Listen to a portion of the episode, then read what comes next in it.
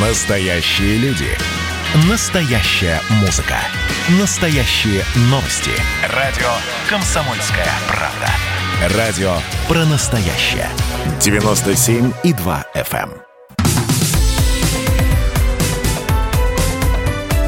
Как дела, Россия?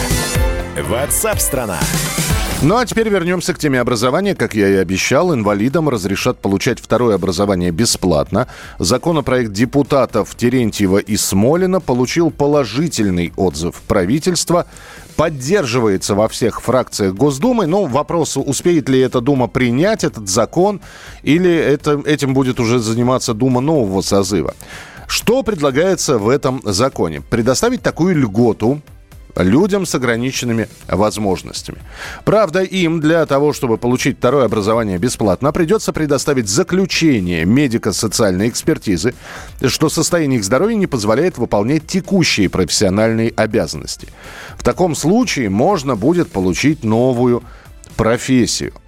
В правительстве попросили доработать документ, предоставив финансовые расчеты, во сколько обойдется бюджету такое нововведение. А с нами на прямой связи член Общественной палаты России, директор агентства социальной информации Елена Тополева-Солдунова. Елена, я вас приветствую, здравствуйте. Да, здравствуйте, здравствуйте. Смотрите, ну вот я вот сейчас прочитал, ну, то, что и э, прочитал в прямом эфире, и я понимаю, если человек получил инвалидность э, и не может выполнять текущую текущую работу, ну, на которой он работал, он может получить второе образование.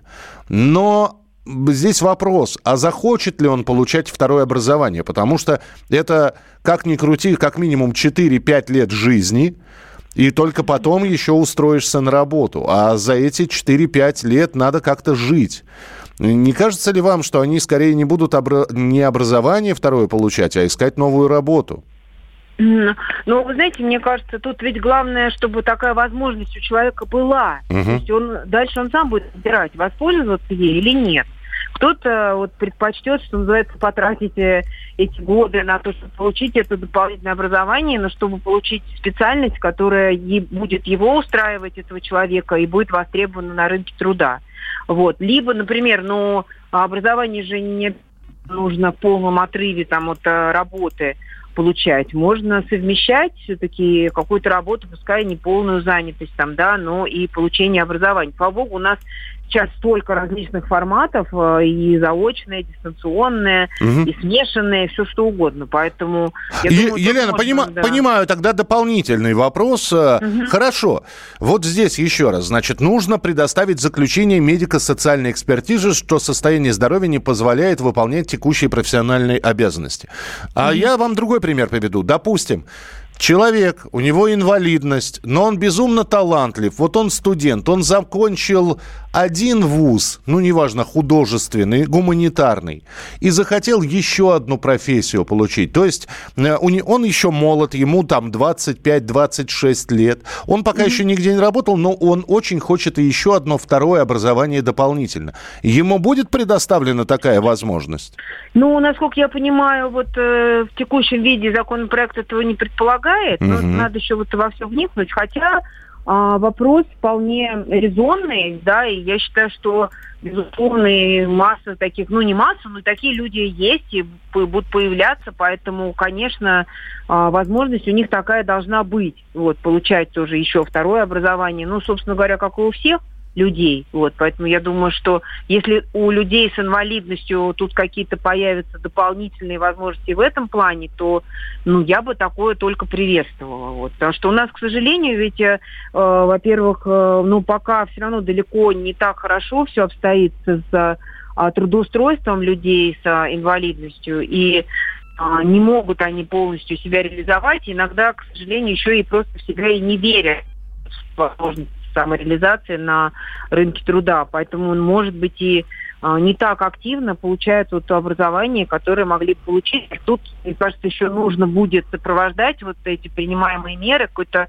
дополнительной такой информационной кампании, работы с людьми с инвалидностью, чтобы у них было тут и больше веры в свои силы и веры в себя, с одной стороны, а с другой стороны еще и усилить работу по дальнейшему уже а, трудоустройству инвалидов. Угу. И тогда финальный вопрос. Э, он mm не касается уже трудоустройства людей с ограниченными возможностями. Здесь человек, который собирается баллотироваться в Госдуму, эрудит Анатолий Вассерман, неожиданно mm сказал, что обществознание необходимо включить в список обязательных госэкзаменов.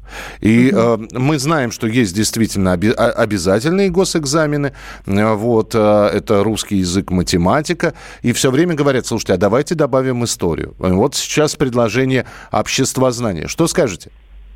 Ну, знаете, я вижу тут э, как бы причину, почему вот предлагается такая инициатива, и, а, может быть, действительно а, обществознание, более такая, что ли, наука, а, скажем, фундаментальная, ну и дающая больше представления об устройстве общества, о различных общественных системах, да, нежели история. Поэтому, если бы меня сказали э, выбрать между историей и обществознанием, наверное, я бы выбрала обществознание.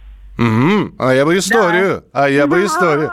Ну, в любом случае, хорошо, предложение сделано. Будем обязательно встречаться, Елена, в эфире, обсуждать да. все, что э, касается образования. Елена Тополева-Солдунова была с нами на прямой связи, член Общественной палаты России, директор агентства социальной информации. Горбачев уже давно не у власти, но все эти годы идет суд над ним. Судят жестоко, приговоры выносят размашистые, безапелляционные. Нередко расстрелять. И некоторые готовы лично этот приговор привести в исполнение. Здесь нет равнодушных. Судить Горбачева легко, понять его трудно. Так кто же он, Михаил Сергеевич, созидатель или разрушитель? Слушайте аудиосериал «Однажды в Советском Союзе». Невероятная история Горбачева. С понедельника по среду в 10 часов вечера по московскому времени.